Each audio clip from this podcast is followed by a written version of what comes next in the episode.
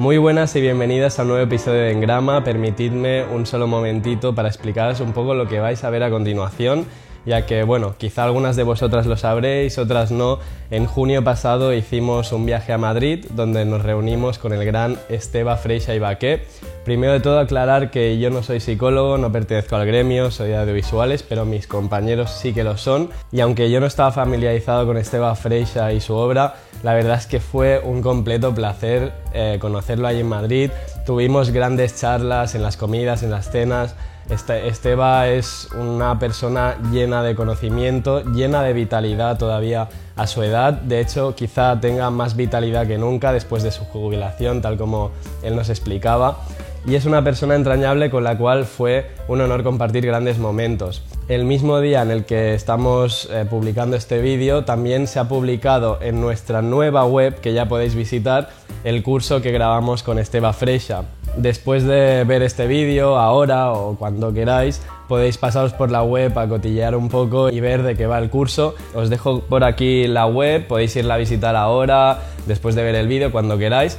Allí se va a explicar bien de qué, va este curso y también lo vais a, poder entender viendo este vídeo en el cual vais a aprender cosas, pero también os vais a, a familiarizar un poco con lo que serían los módulos del curso. Tal como he dicho, yo no soy psicólogo y Marcos y Esteba os van a explicar mucho mejor de qué va todo esto, pero sí que tuve el placer de asistir al curso y de verlo en postproducción y la verdad es que me ha encantado. Para ser una persona yo ajena del gremio he aprendido muchas cosas. Puedo decir que ha cambiado la percepción que tengo sobre el mundo em, y ha ayudado a eh, desarrollar mi sentido, mi sentido crítico. Para los que seáis psicólogos o psicólogas, eh, os va a ayudar muchísimo a desarrollar vuestro espíritu científico, a asentar las bases filosóficas con las que el día de mañana os vais a enfrentar a la ciencia y creemos que es un curso que sienta muy bien esas bases para que seáis grandes científicos y científicas. Ya habréis podido ver también en redes que junto a este curso se ha lanzado un libro, un manual junto a Sala Ediciones que podéis eh, adquirir en la web de la editorial. Y bueno, no me enrollo más, os dejo con los que de verdad saben del tema, Marcos y Esteba, y con los que seguro que aprenderéis alguna cosita, os llevaréis algún dato importante para casa y os familiarizaréis mejor con esta nueva etapa de Engrama que iniciamos hoy con el lanzamiento de esta formación. Muchas gracias a todas y esperamos que disfrutéis del vídeo y de todo lo nuevo que se viene, como siempre. ¿Estás preparada para desarrollar tu espíritu científico? Bienvenida a la primera formación online de Engrama con Esteve Freixa y Baque, grabada 100% presencial, más de 7 horas PDFs y artículos, con certificado acreditado por el CIAC. Nutrirás la manera en que percibes el mundo. ¿Cómo ser la primera en adquirirlo? Descúbrelo en la web de Engrama. Únete, regístrate ahora. Bueno, Esteban, ¿qué tal estos días por Madrid de albóndigas, de conductismo, de independentismo? ¿Qué has estado haciendo? Y de, y de muchas otras conversaciones agradables que hemos tenido entre dos tomas de, de grabación, entre dos rodajes. Eh, realmente a nivel humano ha sido para mí muy agradable. He estado con, gente joven, muy interesante, muy interesada. Y bueno, un poco cansado, pues sí que estoy. Y la voz ya empieza un poco a, fallarme, pero aguantaré la entrevista. Sí, la voz que no ha titubeado en ningún momento, pero bueno, ya es normal que se vaya rasgando un poco. ¿Qué vamos a ver en este curso que al final hemos estado grabando por Madrid? ¿Qué podemos Bueno, ver? básicamente, eh, como el título lo indica, es un curso centrado en sobre la epistemología del conductismo. Eso puede parecer algo así muy abstracto sí, y en realidad eh, hemos estado haciendo módulos, capítulos eh, diferentes sobre aspectos tales como eh, cuáles son los presupuestos filosóficos y epistemológicos de las diferentes tendencias psicológicas que se enseñan en las universidades, cómo eh, la ciencia y la ideología pueden eh, estar a veces eh, en oposición y en situación conflictiva y el peligro de que la ideología acabe influyendo demasiado sobre el quehacer científico.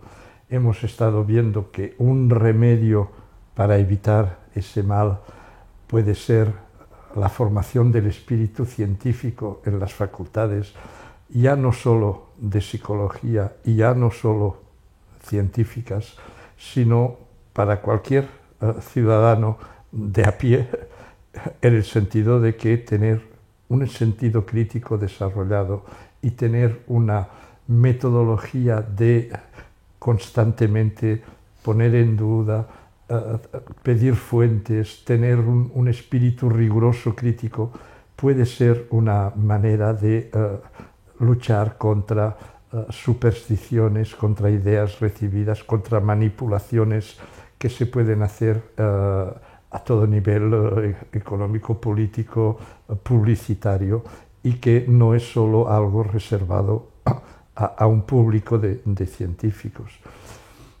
También hemos estado tratando de las trampas que tiene el lenguaje eh, a nivel de eh, vehicular concepciones ya caducas, pero que han dejado una huella en nuestro lenguaje y que eh, utilizando este lenguaje de tipo mentalista, mm, estamos en cierta manera perpetuando unas concepciones que para nosotros ya no son válidas, pero que como que estamos aún en plena contienda, eh, yo considero que es peligroso seguir hablando el lenguaje del contrincante, del enemigo, porque eso ya le da la mitad de la victoria, porque estamos hablando en sus términos.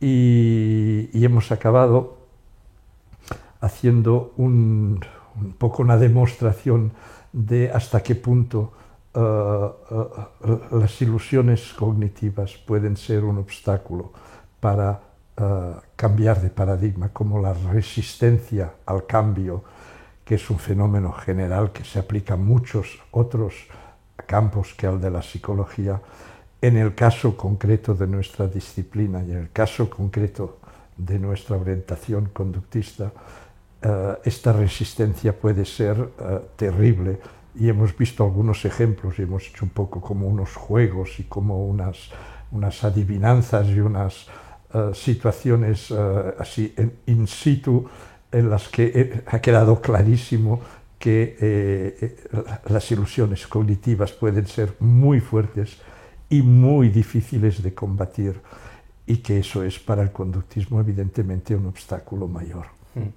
Hmm. Pues si te parece bien, te pregunto superficialmente por algunos de estos puntos que me has comentado. A ver. Que en primer lugar, pues como hemos empezado por la epistemología, yo quería saber, que dijeras a nuestra audiencia, qué es eso de la epistemología y por qué es tan importante ahondar en ello para la psicología o para cualquier ciencia realmente. La, epistemología es, es una, una, rama de la filosofía, no es una ciencia, que trata de, del saber, ¿no? de, de cómo se puede generar un saber con garantías, cómo se puede analizar los presupuestos filosóficos y ontológicos que están detrás de este saber y cómo, por ejemplo, en el caso de nuestra disciplina, cómo con un enfoque, con una mirada, con un prisma epistemológico, podemos eh, descubrir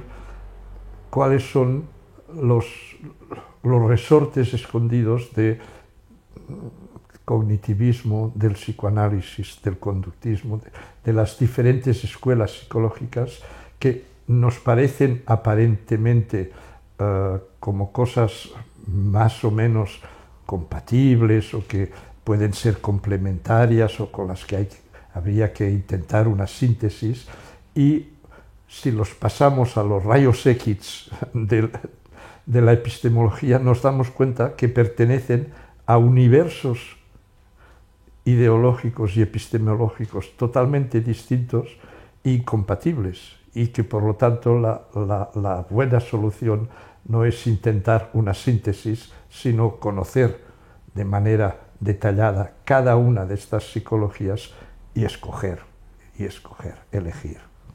Porque hablabas, por ejemplo, en el curso, y así ya damos una píldora para la gente, de ese eclecticismo ingenuo que muchas veces pues, es lo que impera en, la disciplina y que en ocasiones es preferible un enfoque que sea coherente, aunque sea erróneo, y que ya al menos ahí la gente, pues como tú dices ahora, pueda elegir.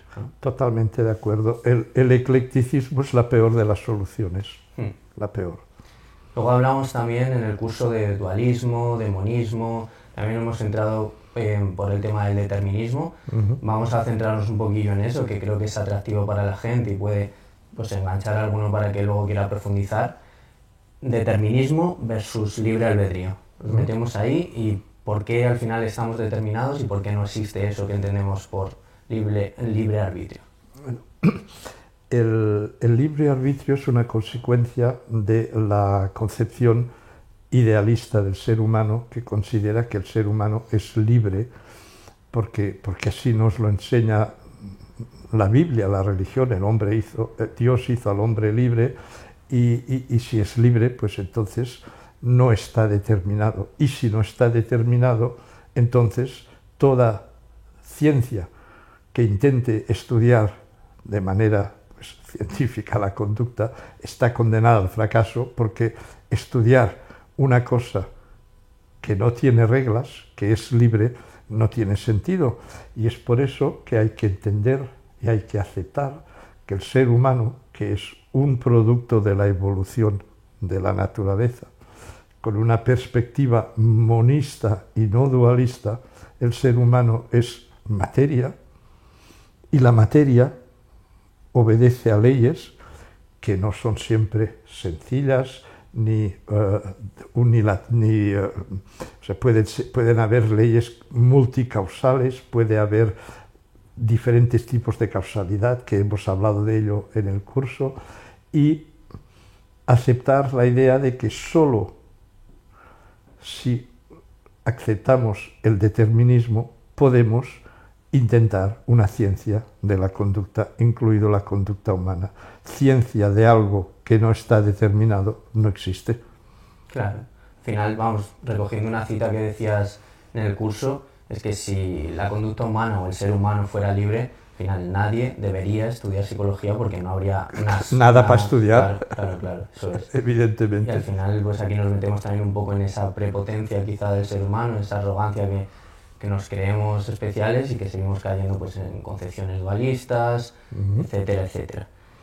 Em, bueno, pues por ejemplo ahí también nos topamos de lleno con lo que comentabas en el curso del último bastión, esa última frontera a la que se aferra el ser humano, que le hemos ido despojando de, bueno, de, al final toda, toda esquirla donde, donde se podía ir aferrando, la ciencia le ha ido mm, robando, terreno. Sí, le, ha ido haciendo heridas en ese ego, ¿no? Y que nos queda desde el conductismo, desde la ciencia de la conducta o desde la psicología, como cada uno quiera al final decirlo, despojar al ser humano de esa última esquina. ¿no? Eh, o sea, históricamente, eh, al principio todo estaba dominado por las visiones uh, mítico-religiosas de, de, la naturaleza. la física no era física, era metafísica. todo estaba dominado por visiones o mítico-religiosas o filosóficas. Y cuando la ciencia empezó a, progresar, poco a poco, pues eso, la, física se, se, emancipó de la metafísica, la química se emancipó de la alquimia, la biología se emancipó del vitalismo, pero a cada vez que mm, la ciencia ganaba el terreno y que el, el, mentalismo tenía que, que, cederle ese terreno, ¿no? la, naturaleza, el cosmos, luego la, materia orgánica, inorgánica, luego la materia orgánica. Cada vez, pues bueno, tenía una solución para, para irse refugiando en, en, un terreno cada vez, más, cada vez más restringido, pero cada vez más sólido, como en un castillo, cuando las murallas, pues primero hay el agua, luego las murallas, luego está la torre inexpugnable ¿no? en la que se refugia el rey, la reina ahí detrás. Y bueno, la situación es que si al final el conductismo acaba también tomando este último bastión, pues ya no tiene el mentalismo otro lugar donde refugiarse, está entre la espada y la pared eh, al borde del precipicio y como que si se cae ese último, eh, esta última defensa, no hay otra, eso da un vértigo tal que la gente no está dispuesta, no, no tiene la, la, fuerza suficiente, no tiene la madurez, no tiene la humildad suficiente para, para dar ese salto y se aferra a las concepciones que se oponen al conductismo, que es otra de las dificultades que tiene el conductismo para, para imponerse. De ahí que digas, y ya lo has dicho en anteriores episodios con nosotros, bueno, que el conductismo lo tiene muy negro. El conductismo lo tiene muy negro. Ya es, ya es frase célebre.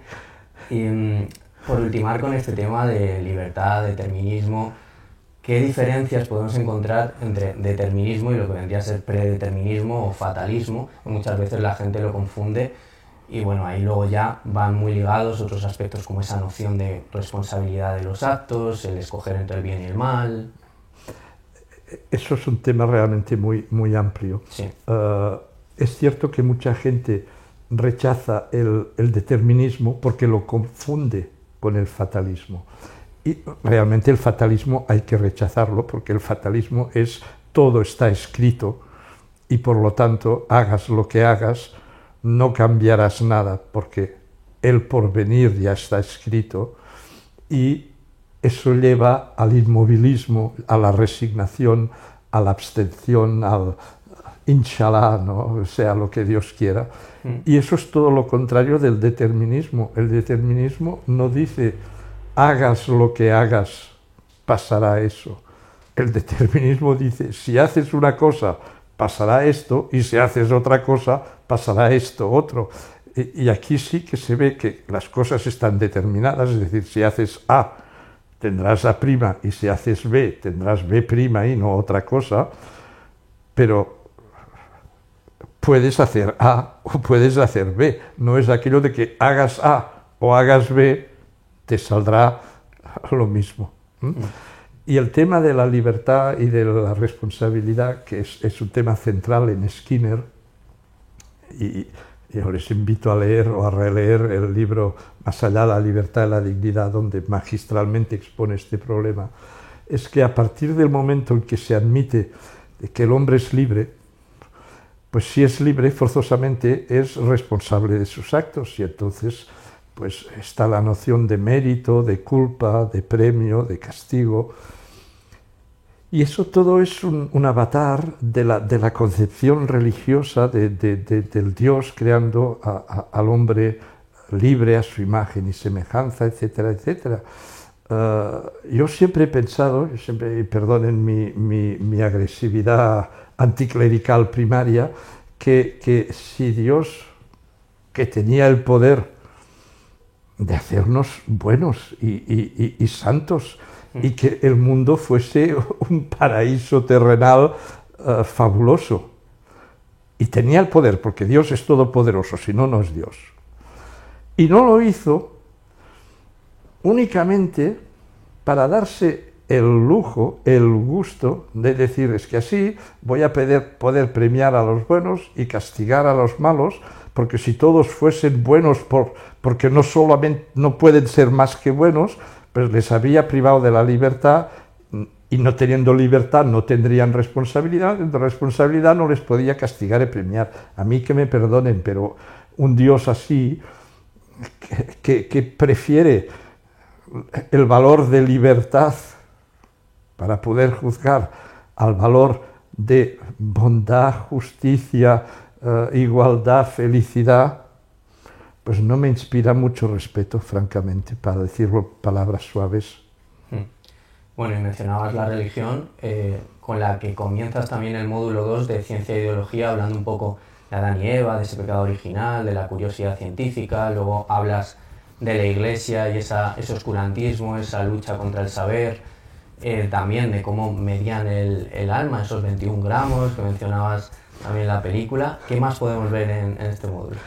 en ese módulo se puede ver un poco la historia de la, de la guerra entre la religión y la ciencia y cómo eh, poco a poco la ciencia con muchas dificultades, con muchos mártires y con muchos sufrimientos, ha, ido, podido, ha podido ir emancipándose de, esta tutela eh, nefasta, obscurantista, anticonocimiento y, y, alienadora.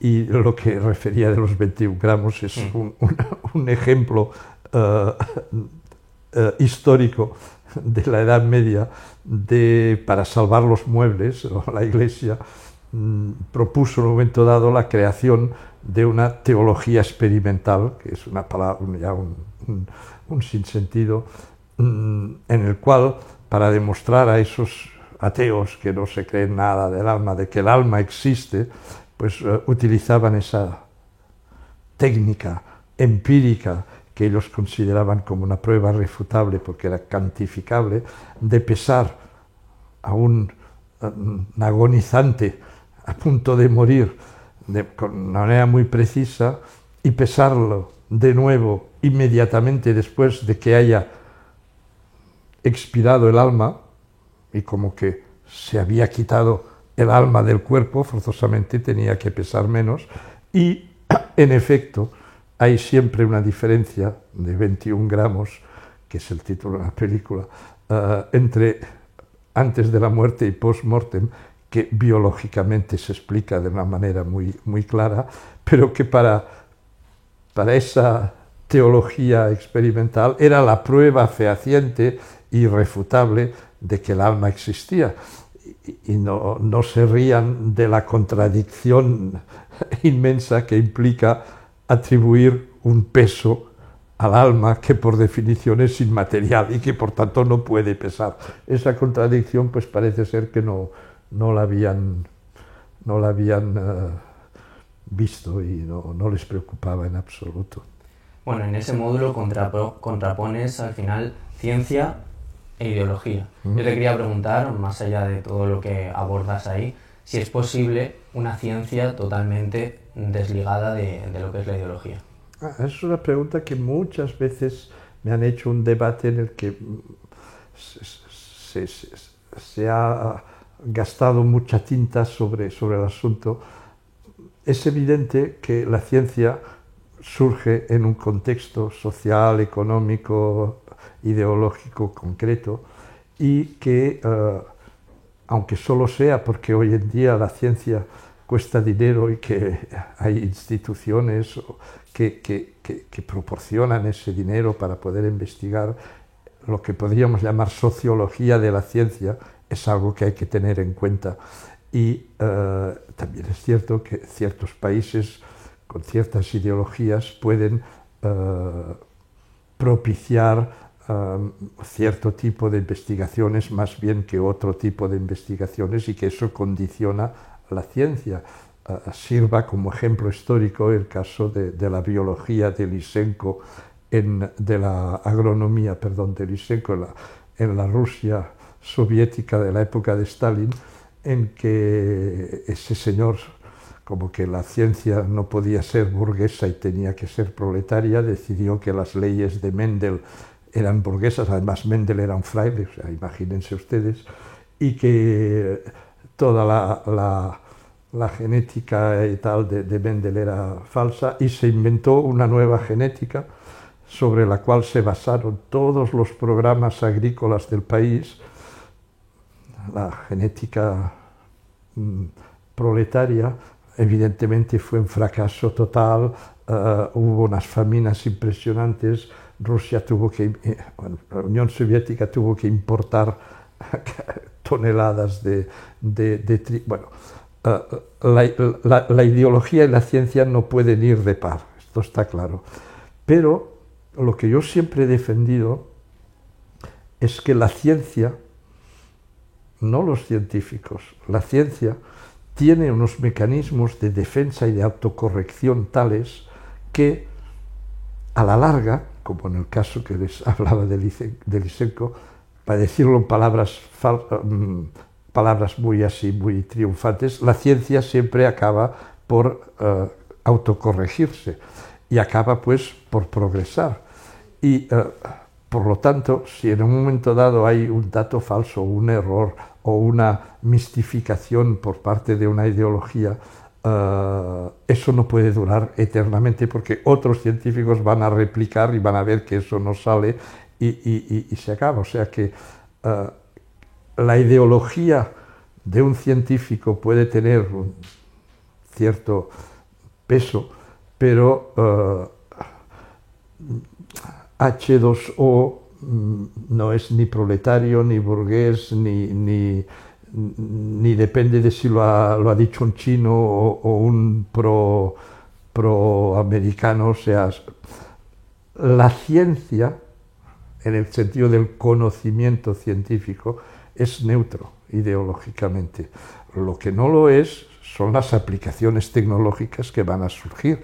No es lo mismo utilizar el agua para, para beber que para, que para ahogar a, la gente. ¿no? Sea, no hay ninguna tecnología neutra, ninguna. Pero el conocimiento en sí, una vez que ha pasado por el, tamiz de la confrontación, de la replicación, decir que las cosas son así, o como mínimo que hasta ahora lo más prudente es decir y pensar que son así, quizás mañana tendremos que corregir, eso no es ideológicamente condicionado. Hmm. Y también, aunque esto no es algo que bueno, se profundice en el curso, tú que has estado bastante cerca, bueno, metido en todo ese mundo académico de un modo u otro, ¿qué opinas del mundo académico en general de todo ello? Yo no, no creo que haya un mundo académico general, el español y el francés, por ejemplo, son bastante diferentes. Ah, algunas características comunes debe haber, cierto, pero yo no sabría hablarte de un mundo académico en general. Mm, hay una, una, novela muy buena ah, que se llama Un pequeño mundo de, ahora no me va a salir el nombre, pero un inglés, eh, que describe fabulosamente, es una novela que se la recomiendo, un, un tan pequeño mundo, un, un, mundo tan pequeño, y el nombre me tendría que, que salir, eh, pero bueno, lo busca en internet, que describe muy bien el mundo universitario. Yo solo podría hablar del que conozco, que es el francés, que es muy particular, y, y no creo que eso tenga un interés mm, general para todo el mundo. Vale.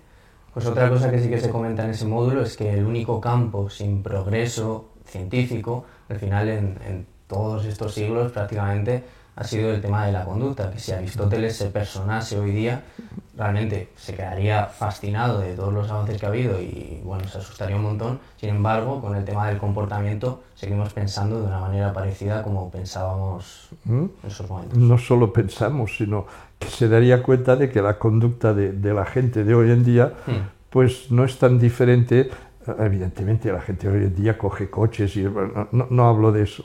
Uh, las rivalidades, las mezquinidades, la, la, la, celosía, el, ansia de poder, todos estos, decir, defectos de, de, de, la humanidad que él conocía en su época, los iba a encontrar prácticamente iguales y diría, pero, pero ¿cómo, es, ¿cómo es posible que hayan avanzado tanto en todo excepto en esto? Y la respuesta es sencilla, porque como que se ha considerado que el ser humano es libre y que eso no es accesible a la ciencia y que la ciencia no tiene nada que decir y tal y cual, pues no se ha investigado, no se ha aplicado al campo de la conducta la misma, el mismo método que se ha aplicado a todos los demás cambios, a todos los demás ámbitos. Y todos los demás ámbitos han avanzado un montón y ese se ha quedado igual.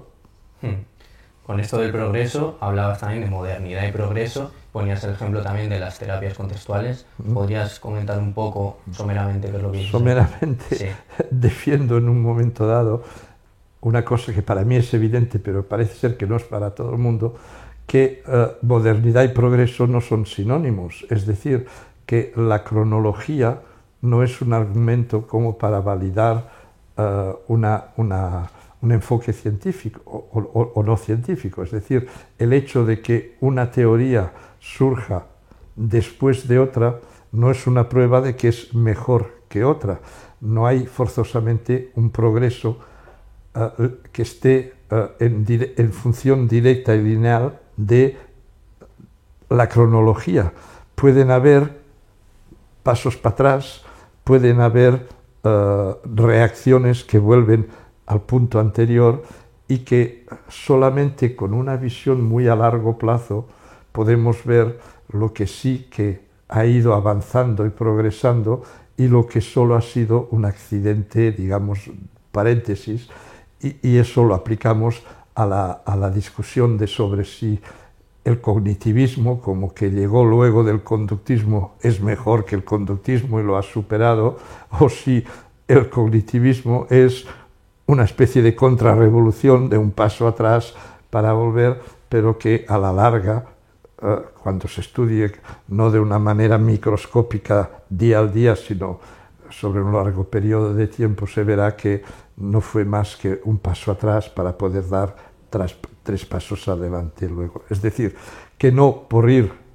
después es forzosamente mejor. Lo moderno no es forzosamente un progreso. Mm.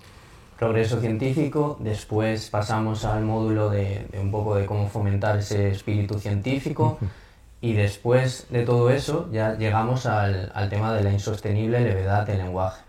¿Ahí qué podemos ver? Ahí podemos ver las trampas que implica el seguir utilizando, las trampas y el peligro que, implica seguir utilizando un mensaje, un, lenguaje, perdón, que fue generado en la época en que se tenían unas concepciones sobre el mundo en general y el ser humano en particular, intuitivas, las que la humanidad se había ido forjando a lo largo de la historia, y que una vez que la ciencia ha demostrado que estas visiones eran falsas, normalmente los vocablos y los conceptos que habían sido generados por estas eh, eh, visiones, teorías, tendrían que haber desaparecido. Y, no es, y, no es, el caso. Nosotros seguimos diciendo que el sol sale por el este y se pone por el oeste, a pesar de que sabemos de que el sol no sale y no se pone, que es la Tierra quien, quien se mueve, ¿no? Y eh, evidentemente en ese caso concreto no es muy grave porque como que eso lo sabemos desde hace ya siglos, pues aunque en el lenguaje sigamos utilizando conceptos de la teoría geocentrada, cuando sabemos que la verdadera es la heliocentrada, no nos hace dudar de la teoría y nos hace decir, a ver, tendrán razón los que dicen, no. Pero en nuestra disciplina, que aún el combate está presente, aún estamos combatiendo entre diferentes escuelas psicológicas, el seguir utilizando los términos mentalistas de las concepciones eh, mentalistas como, como las cognitivistas o las psicoanalistas u otras, estamos reforzando los conceptos y la visión del mundo que conllevan esas palabras, esos vocablos.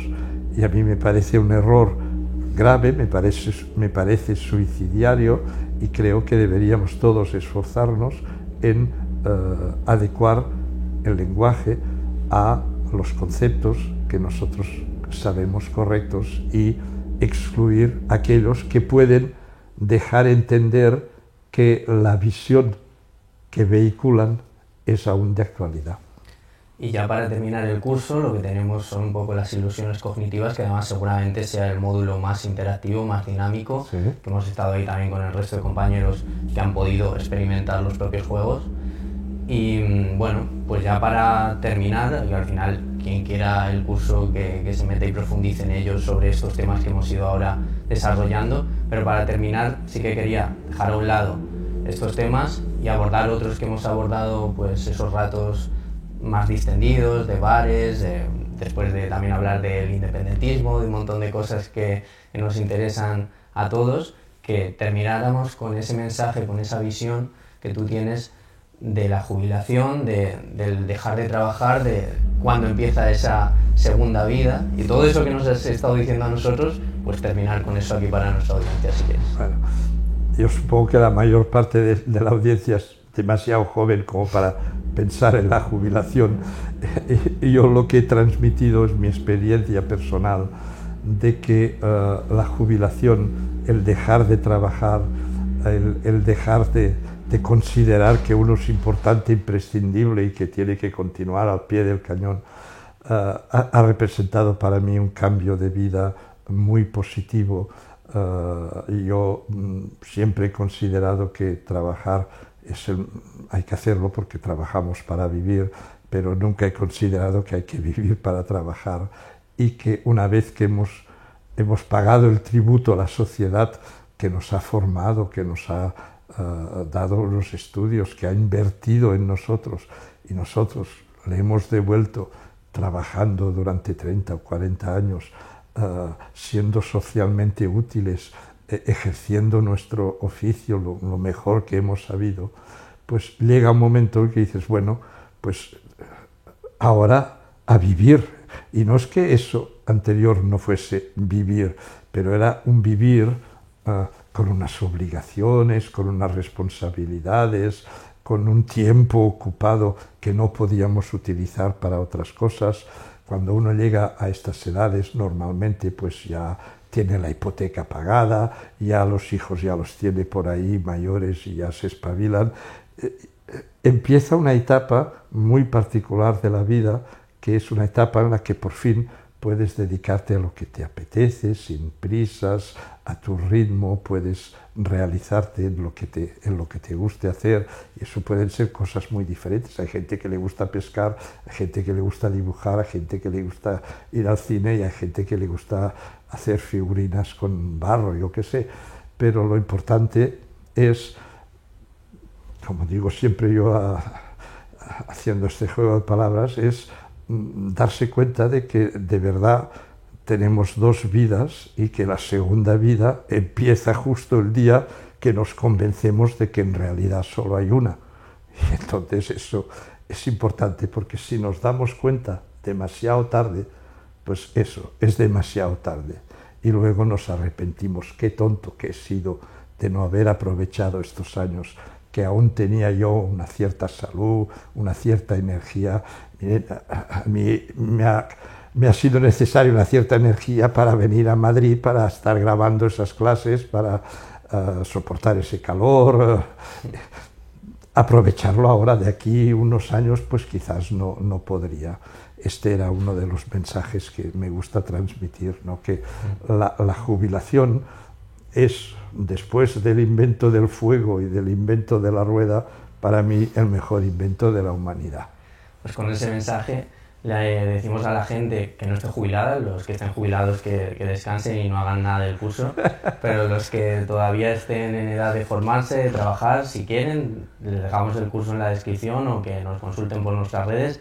Y nada, a ti decirte lo que ya te hemos dicho muchas veces, que, que mil gracias por todo y que ha sido un completo placer. El placer es compartido, de verdad, de verdad. Anda, os, os, os deseo mucho éxito y, y os felicito por ese entusiasmo y por ese tiempo que estáis dando a, a, a, la, a, esa empresa, no en el sentido empresarial, a ese, a ese quehacer, a ese proyecto, esa es sí. la palabra, que, que, es muy generoso de vuestra parte dedicarle tanto tiempo. Uh, o sea que, muy bien. ¿Estás preparada para desarrollar tu espíritu científico? Bienvenida a la primera formación online de Engrama con Esteve Freixa y Baqué, grabada 100% presencial más de 7 horas, PDFs y artículos, con certificado acreditado por el CIAC. Nutrirás la manera en que percibes el mundo. ¿Cómo ser la primera en adquirirlo? Descúbrelo en la web de Engrama. Únete, regístrate ahora.